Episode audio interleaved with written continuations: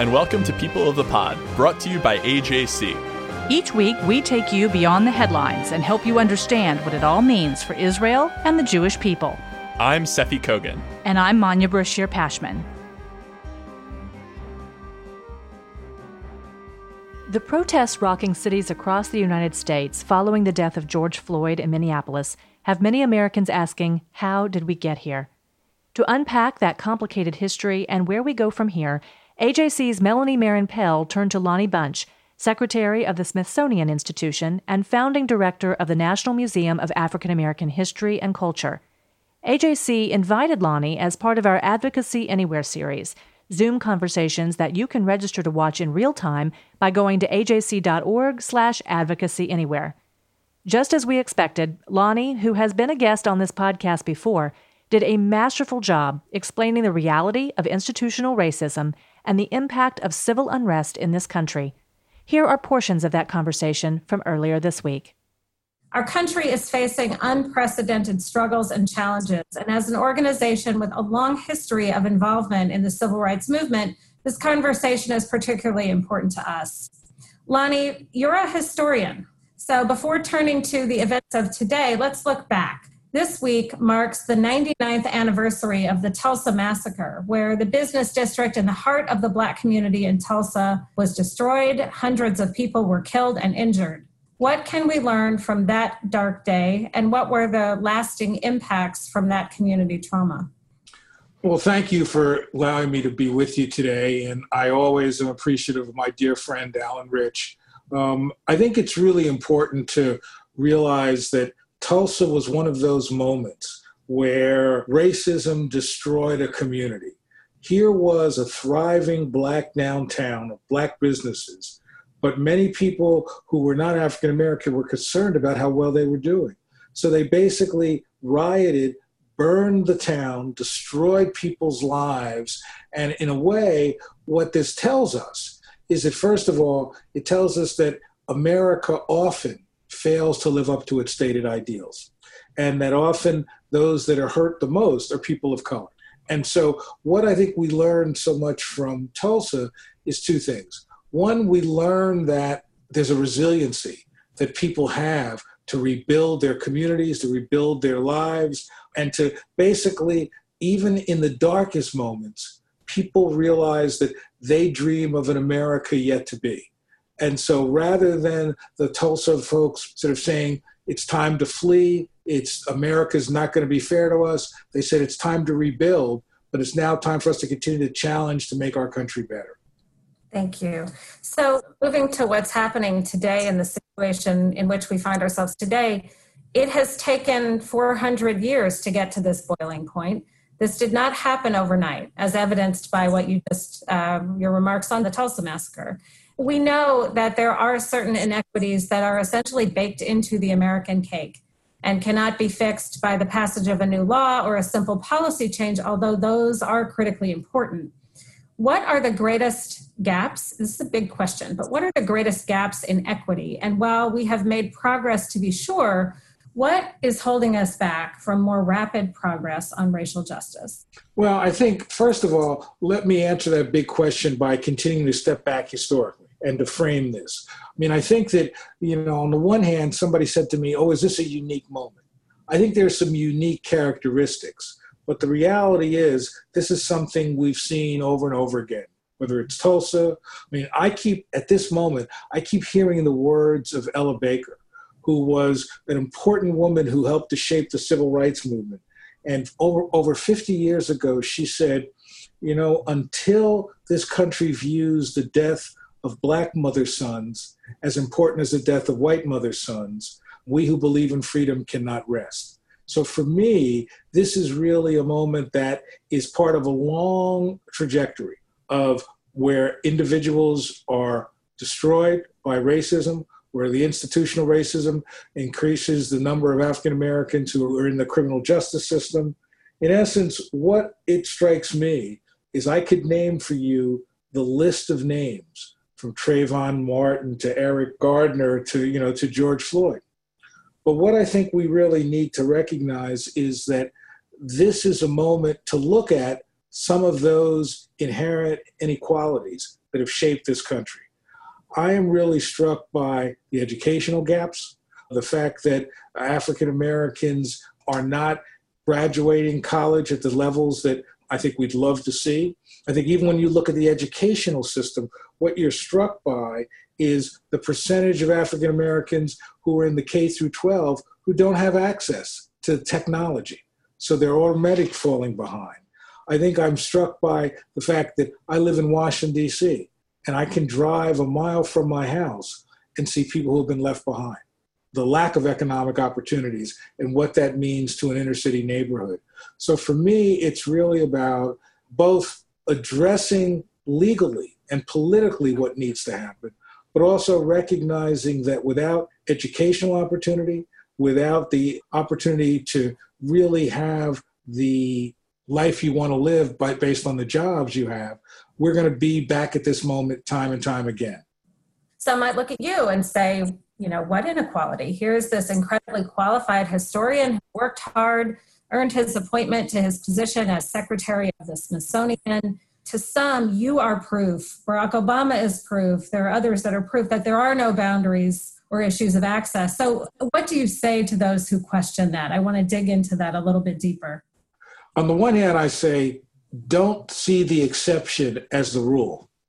Um, that in essence, there is no doubt you could make strong arguments, and I do it all the time, that America has changed, even in my lifetime. From being a kid that remember seeing signs that said, you know, white only, to being Secretary of the Smithsonian. It's, a, it's an amazing transformation. I agree. But on the other hand, I think that if you look at the totality of the African American experience, Granted, there's a growing middle class. Um, you don't have the same percentage of people in poverty as you once did. But on the other hand, it is still so much higher than it should be. The percentage of African Americans in prisons is frightening to me. And that what I realize is that I am one left turn away from being George Floyd. That there is a fragility, regardless of who you are, of being African American that says you can run afoul of the institutional racism that is still strong in this country. So I think that I'm proud that I can point to Barack Obama and say there's possibilities, there's hope, there are examples of people who have really done very well, but I am more worried about those that are left behind, those that are locked in a sense of not believing in the fairness and the possibility of a country. So I am proud if people look at me and say, see, I can do that as well. But I also want people to recognize that there are a lot of people who I know who should have had the same opportunities as I have and who have not and have fallen by the wayside. Thank you. So, turning back to the protests of today, in the wake of the murder of George Floyd, much attention has also been given to the destruction, to the looting that have followed what have otherwise been peaceful protests around the country.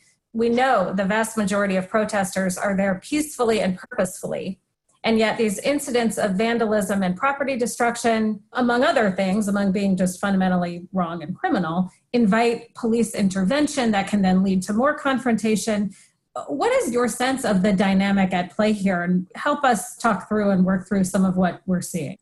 Well on the one hand i think it's important to recognize that protest is the highest form of patriotism it is the way that people who are voiceless say here's how i can make a country better here's how i can ask a country to address fundamental issues and we could talk for a long time about the impact of protests but I think that the challenge for us is to recognize that there are always going to be people who are going to take advantage of an opportunity to loot, to steal.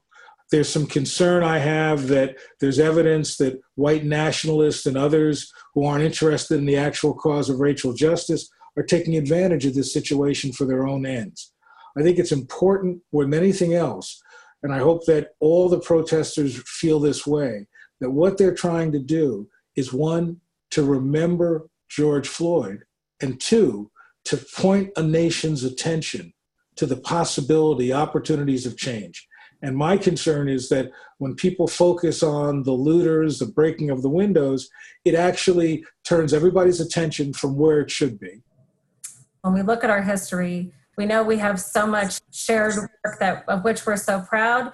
AJC is incredibly proud that we funded the landmark research of Kenneth Clark that was the underpinning of the Board of Education decision that showed his research showed that separate but equal is not in fact equal. So we are incredibly proud of that. Uh, there have been many watershed moments where we've stood shoulder to shoulder and we do still we really need each other. Um, racism still plagues the society. Anti-semitism still plagues the society. We need to be visible and vocal allies for each other. So you started to answer this question but i, I want to ask if you can help us understand a little bit more about what is essential both to rebuilding the black jewish relationship as you, you began talking about that but then also how can we be better allies? What is it that we can do to speak about racial justice and inequality in ways that will be heard. Um, and again, I think to your point, speaking as equals, so that we're not seen as tone deaf or as privileged by our Black friends and partners, and that it doesn't devolve into the oppression Olympics we sometimes see when communities compare trauma or seem to compare trauma. I'm always struck by when I see right wing racists, when I see the sort of people who were causing the great pain in Charlottesville, what I realize is who do they hate? People of color and Jews. So, in some ways, the notion ought to be is to recognize we are in the same boat together, that we are, in the minds of some, what is wrong with America instead of what was right with America. So, I want us to start from a position of we really need each other. We're made better by our collaboration. But I also think it is really then demonstrating that there are these moments where we actually come together as equals. I've been really taken by the variety of things I've seen with AJC, talking to different groups, people of color, working with the groups to be able to say, we're trying to understand each other better. And I know it sounds like, you know, a 1960s guy, but I really do think the interaction of getting to know who we are, what we believe, and really is the foundation for us to move forward. I believe strongly that we as a country need this unity in order to make sure that we have the resources, the creativity, and the resiliency to battle. Because it's something that Alan said when he introduced us is that often we view this as a sprint rather than a marathon. And one of the things that I think is important to realize is to be able to look back as a historian and say, here's where profound change happened. Here's where tipping points. Here's where moments where Black Jewish relations made a fundamental difference. Um, I was always struck by the relationship between Black women, white women, and a variety of women coming together to protest anti-lynching, to find you know support to get anti-lynching laws. Um, even if that failed, it told me the strength of what happens when people come together.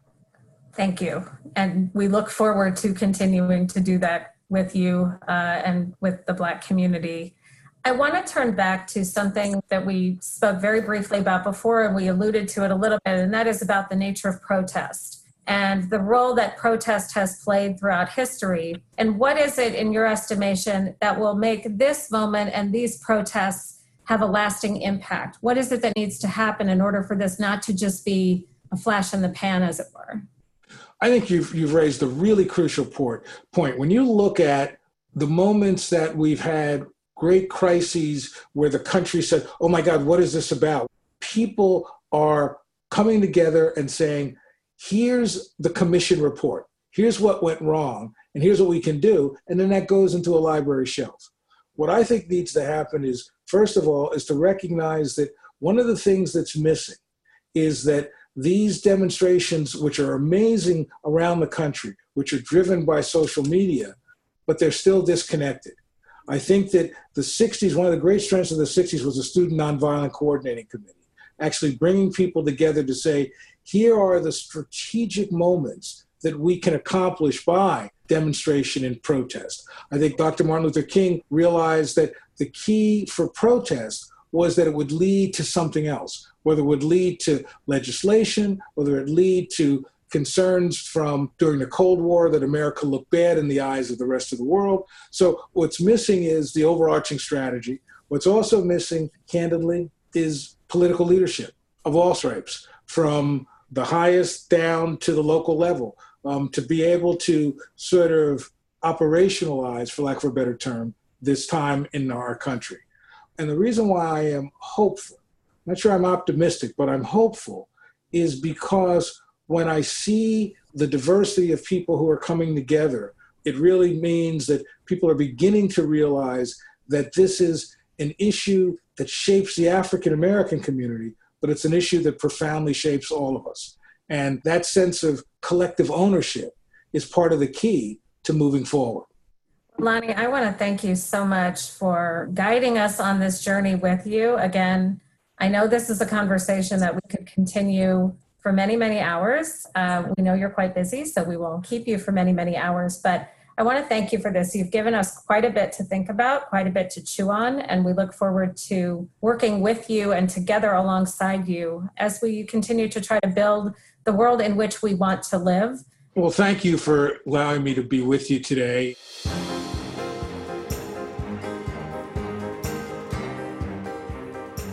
Isaac Bougie Herzog spent 15 years as a member of Knesset, the last five as the leader of the opposition.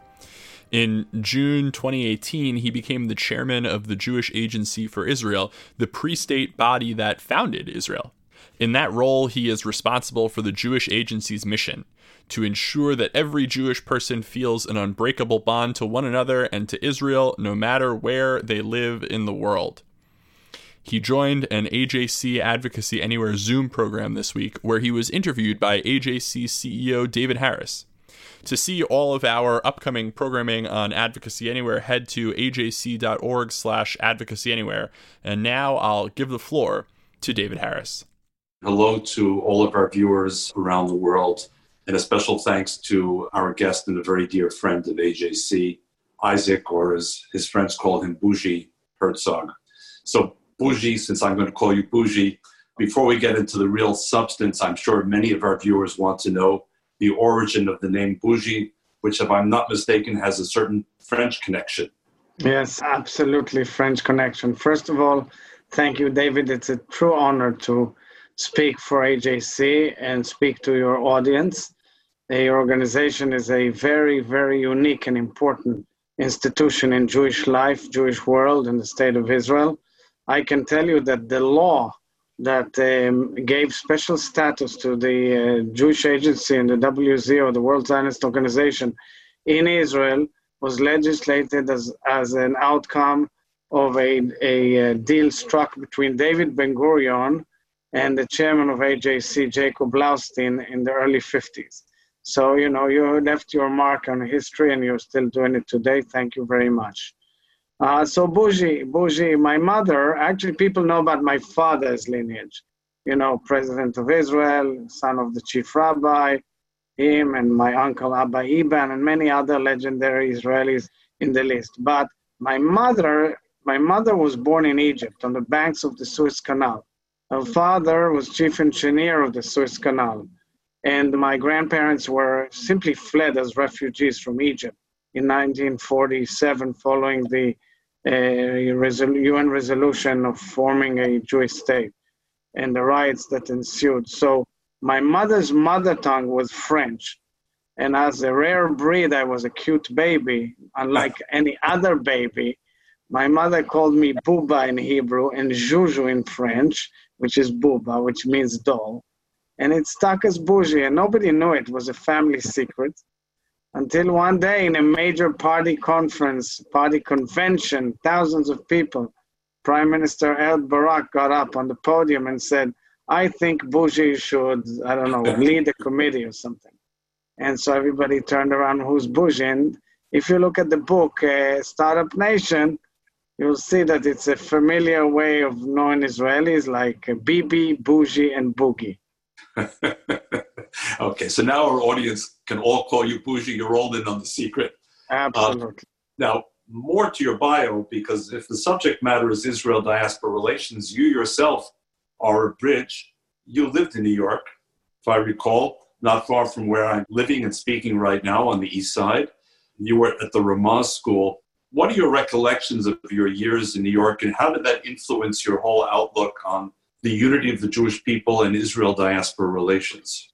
it had a huge impact on my life, huge. And I think that whoever deals with this issue should experience, if possible, something in living in Jewish communities abroad. So I came as an adolescent. My father was then Israel's ambassador to the United Nations. In those days, you know, it was post Yom Kippur War, and uh, my father uh, defended the right of Israel in front of the family of nations in a debate which is heralded until today as one of the greatest speeches of the 20th century, defending Zionism against the resolution equating Zionism with racism. And so the spirit was different, but I was exposed to the uh, pluralistic nature of Jewish life. And I am really grateful to my parents who had no reservations about it, meaning they enabled me. I went to an Orthodox school, to Ramaz, a school that which impacted my life tremendously. And the headmaster, Rabbi Haskel Lookstein, is a mentor of mine all my life. Eh, but it also taught me, I went to many other institutions. I went to Masad, Camp Masad and Camp Ramah, and I went and, and went to various other programs. And simply uh, spent all my life getting to know what it is to be Jewish abroad. And I must say, in those days, there was totally ignorant, you know, a lack of knowledge, ignorant uh, behavior about what Israel is all about, what is life in Israel. People didn't know. Uh, and uh, so there was a different vision of Israel than uh, reality at times. But uh, it did impact my being in the fact that I am adamant about the need to be a bridge between Israel and the Jewish people and to keep this bridge going because I think it's a it's a it's a clear need of the Jewish people to do whatever they can not to split. So I want to continue, but I want to be sure that our audience, if you haven't heard the speech of Chaim Herzog, of Bougie's father in November 1975, at the time of UN General Assembly Resolution 3379, which was the infamous Zionism is Racism resolution, I urge you not only to read it, but if possible to watch it because there's drama not just in the words, but in the actions of Bougie's father at the podium of the UN General Assembly. So let's fast forward. Since 2018, you've been chairman of Sochnut, of the Jewish Agency. Many people on the call undoubtedly know a lot about Sochnut. I suspect there are some people who don't really know an awful lot about this very storied agency, which I think began in 1929 in Vienna. Is that right? It actually began way before that. Even it before began, that. you believe it or not, David, it began a hundred years ago with a conference called the San Remo Conference, which is a very historic pillar in our right for self-determination in Eretz Israel. Because that conference was a conference where they convened all the leaders of the world post World War One, headed by uh, Lord Arthur Balfour, the one who gave the Balfour Declaration in 1917, which recognized the right of the Jewish people for a national homeland. And they took that resolution, that letter of, uh, of Balfour, and inserted it in the resolutions of the British Mandate, which was to be formed in Eretz Israel, in the land of Israel and Palestine. And this is like uh, the source of our right of self determination, of statehood in Palestine. And in that process, they've agreed that in order to implement the Balfour Declaration, it's a fascinating chapter in history, they must form an entity that will help the Jews deliver this vision. And it took two years for them until they completed it and gave the charter, the mandate to the Brits in 1922, in which they wrote there will be a Jewish agency. Imagine the family of nations decided there will be a Jewish agency. And it will be done with the Zionist movement, with Herzl's movement. And therefore, in 1929, after squabbling and quarreling like people in our camp know how to do, they finally agreed on how to form the Jewish agency. And the Jewish agency's charter was to found a Jewish state, and it did. And I sit in the room in which David Ben Gurion sat in and led our nation to independence and sat in even later until 1962 as prime minister. So, yes, indeed, it's a very historic organization. Then, we were commissioned and we built about 900 villages and towns in Israel. We built the national infrastructure on behalf of the Jewish people. And then, of course, we were commissioned to bring Olim, to ingather the exiles. And we brought in 4 million Olim so far around, including 35,000 last year, including 1,200 during the COVID 19 crisis. So let's begin now. It's 2018. You become the chairman of the Jewish Agency. What are the top two or three priorities? We all know as CEOs, if you have 20 priorities, you have no priorities. The first priority was dealing with the rift. There is an apparent rift, or there's a growing disparity between Jews in Israel and Jews in North America. Let me explain. I'm not ignoring Jews all over the world, but we have two main pillar communities in Jewish world. Israel, about six and a half million, and North America, about six and a half million. I call it Jerusalem and Babylon. I go to the ancient history of the two Talmuds which were created in the ancient times between Jerusalem and Babylon. And I say, where's the interaction between current Jerusalem and Babylon? Now, there's enormous interaction.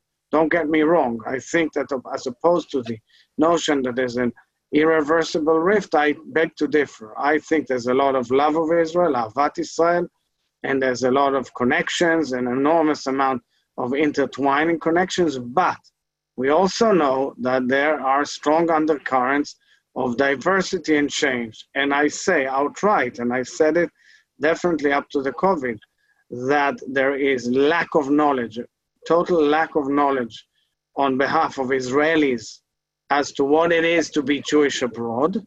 And that there's an enormous lack of knowledge by world Jewry, especially North American Jewry, about what Israel is all about.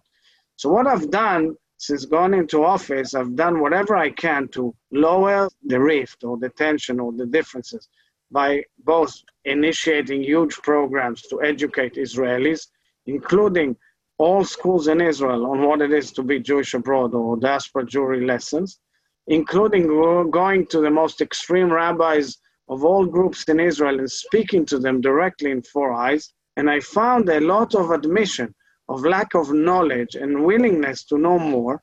And the same I did by crisscrossing the entire world, especially communities in North America, and telling them, guys, you don't know enough, you don't know much about Israel. Now I'm aware about the issues of unaffiliated and people who have frustrations and the political divide which looms over all over it. We know it. But I tell everybody we must think way beyond the political divide and because we have a huge strategic goal of maintaining our nation. The second challenge erupted as soon as I went in, and you're very much aware of it because you're dealing with it yourself, is unfortunately the growing hate of Jews, or let's say the growing symptoms of hate of Jews, because hate of Jews was always there, anti-Semitism and hate of Jews, and especially, you know, in light of Pittsburgh and what ensued. And you know, you see it even today. And that's a major challenge because that impacts everybody's lives. And we say, you know, I'm challenged on this in Israel. Do you think that it's only Aliyah is the solution? And I say Aliyah is a very important metaphysical part of our being, but we advocate that every Jew has the full right to live and enjoy his or her practicing ability as Jews in whichever form and manner, wherever they want. You said another of your challenges was the growing anti Semitism around the world. Are you seeing Aliyah principally driven by push factors, anti Semitism, economic distress, pull factors, Zionism, fulfillment of a dream, or a combination of both? And what are the principal countries driving this today? Okay, it's a combination of both because the, the pull factor is that, eh, you know, when you have, a, let's take a community like Italy, you know what? Because they're willing that we speak about them. So from day one, Italy, the Italian Jewish community literally collapsed. It has 20,000 Jews in 22 communities with, with historical names in Judaism like Venice, Livorno, and Genoa, and others. And clearly, when I spoke to the leadership of the community from day one, I never heard such devastating description of what a community went through. We even had a head start by Israelis where we raised hundreds of thousands of dollars by the Israeli public to the community in Italy, way and above our loan fund, which we had established to assist Jewish communities all over the world, which is in operation, has already distributed $7 million and the overwhelming demand, by the way, of, of issues that are on the table. So, in this respect, we found out that the community needs assistance and help. There are communities that approached us to assist them, and what they do on Shavuot, in the holiday feast of Pentecost, with respect to uh, social distancing. I mean, communities were devastating and turned to Israel for assistance. So you can say it's a push factor, meaning, okay, life is better there, or a pull factor, because we see on social networks clearly a rise in anti Semitic rhetoric, including vandalizing synagogues and other events all over the world. And we are all aware of it. You're definitely aware. So, Bougie, if you met a young American Jew, for example, and I think many of us on this call know such young American Jews who essentially say, Israel means nothing to me. It's far away. I have no connection to Israel. What would be your short speech to that young person about why Israel should matter to this young person 5,000 miles away today? Why? Well, so that's a beautiful question because when I, I meet many people who were struck by little, you know, enkindling, all of a sudden when they landed here, they felt at home. It's something inexplicable. But all in all, I would say that you know we are the nation state of the Jewish people. We are a fountain of strength and resilience and culture and knowledge of the Jewish people. Yes, we have many issues, many problems, many challenges, many things to debate, but you'd feel at home. It's the state of the Jews, and any Jew is welcome here to be part and parcel of this saga, or at least feel like that he has or she has a safe haven to be there at any given moment. And I think this gives a sense of confidence and relaxation for people, even if they have dual citizenship or even if they have just getting to know the country, they all of a sudden they see that this is their land, this is their place to be around the world if need be or if they want to be. So I, I want to express huge thanks to Bougie for taking the time and I think for helping to widen and deepen that bridge that must remain between Israel and the diaspora, especially Israel and American Jewry. We at AJC have always been guided by three core principles. Bougie mentioned one, Ahavat Israel, love of Israel.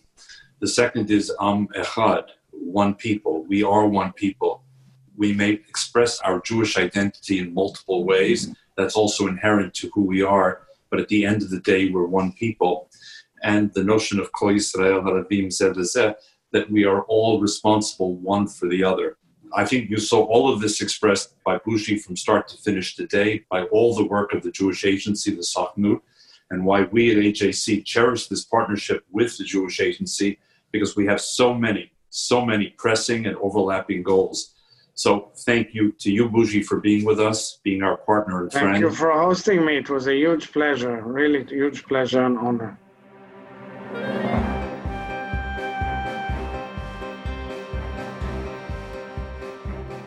Now it's time for our closing segment, Shabbat Table Talk. And joining us at our Shabbat table this week is Julie Rayman, AJC Deputy Director of Policy and Diplomatic Affairs.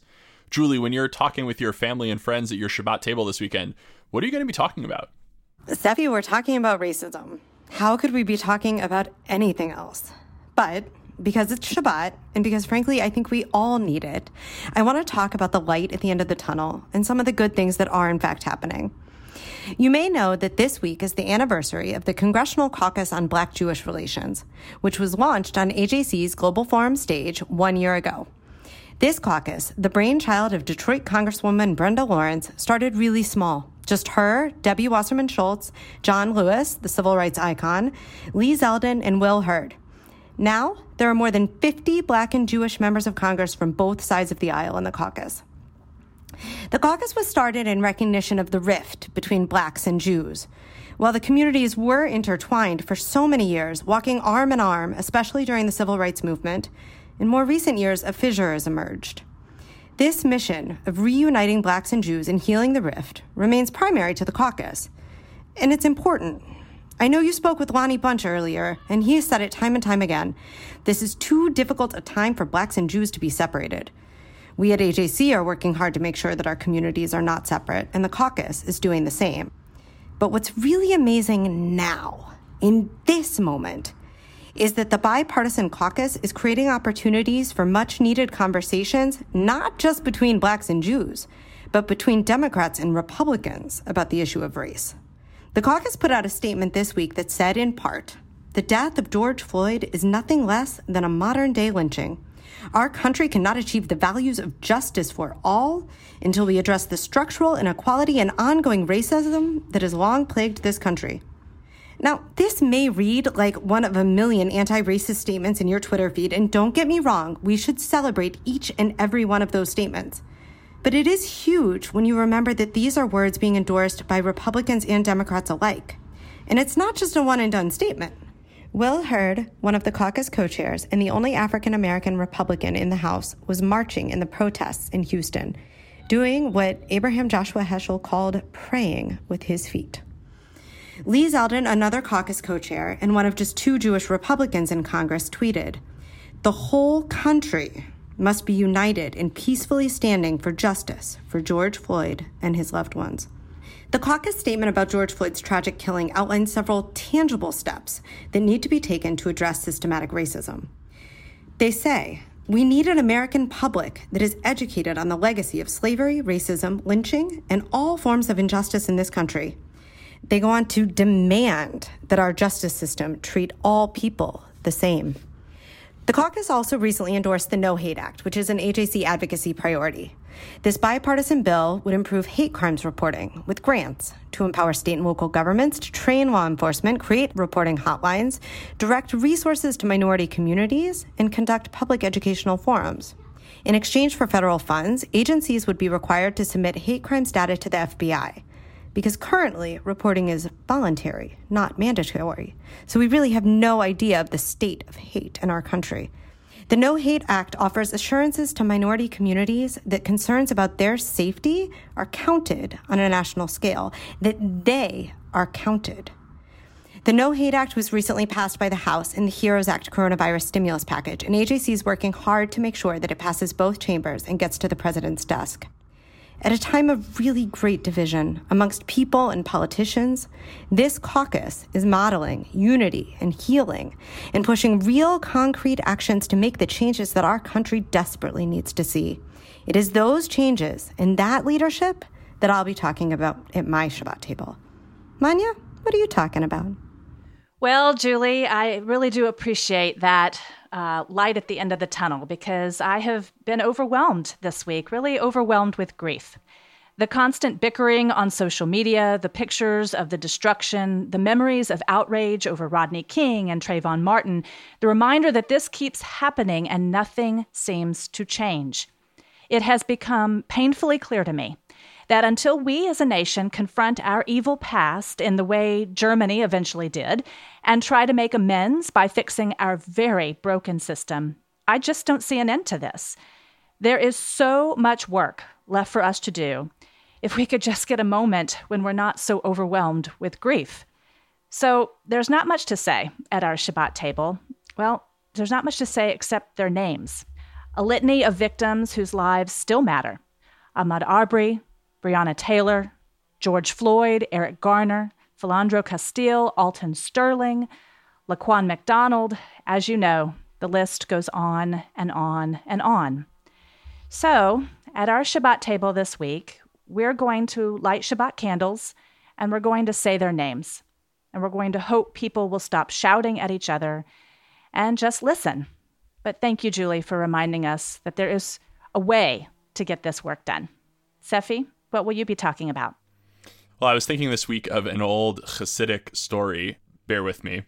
Reb Simcha Bunim of Pshischa, the 18th century Hasidic master, used to tell his students to keep two slips of paper in their pockets. On one, you should write the words from Genesis, Bishvili nivra ha'olam, for my sake the world was created.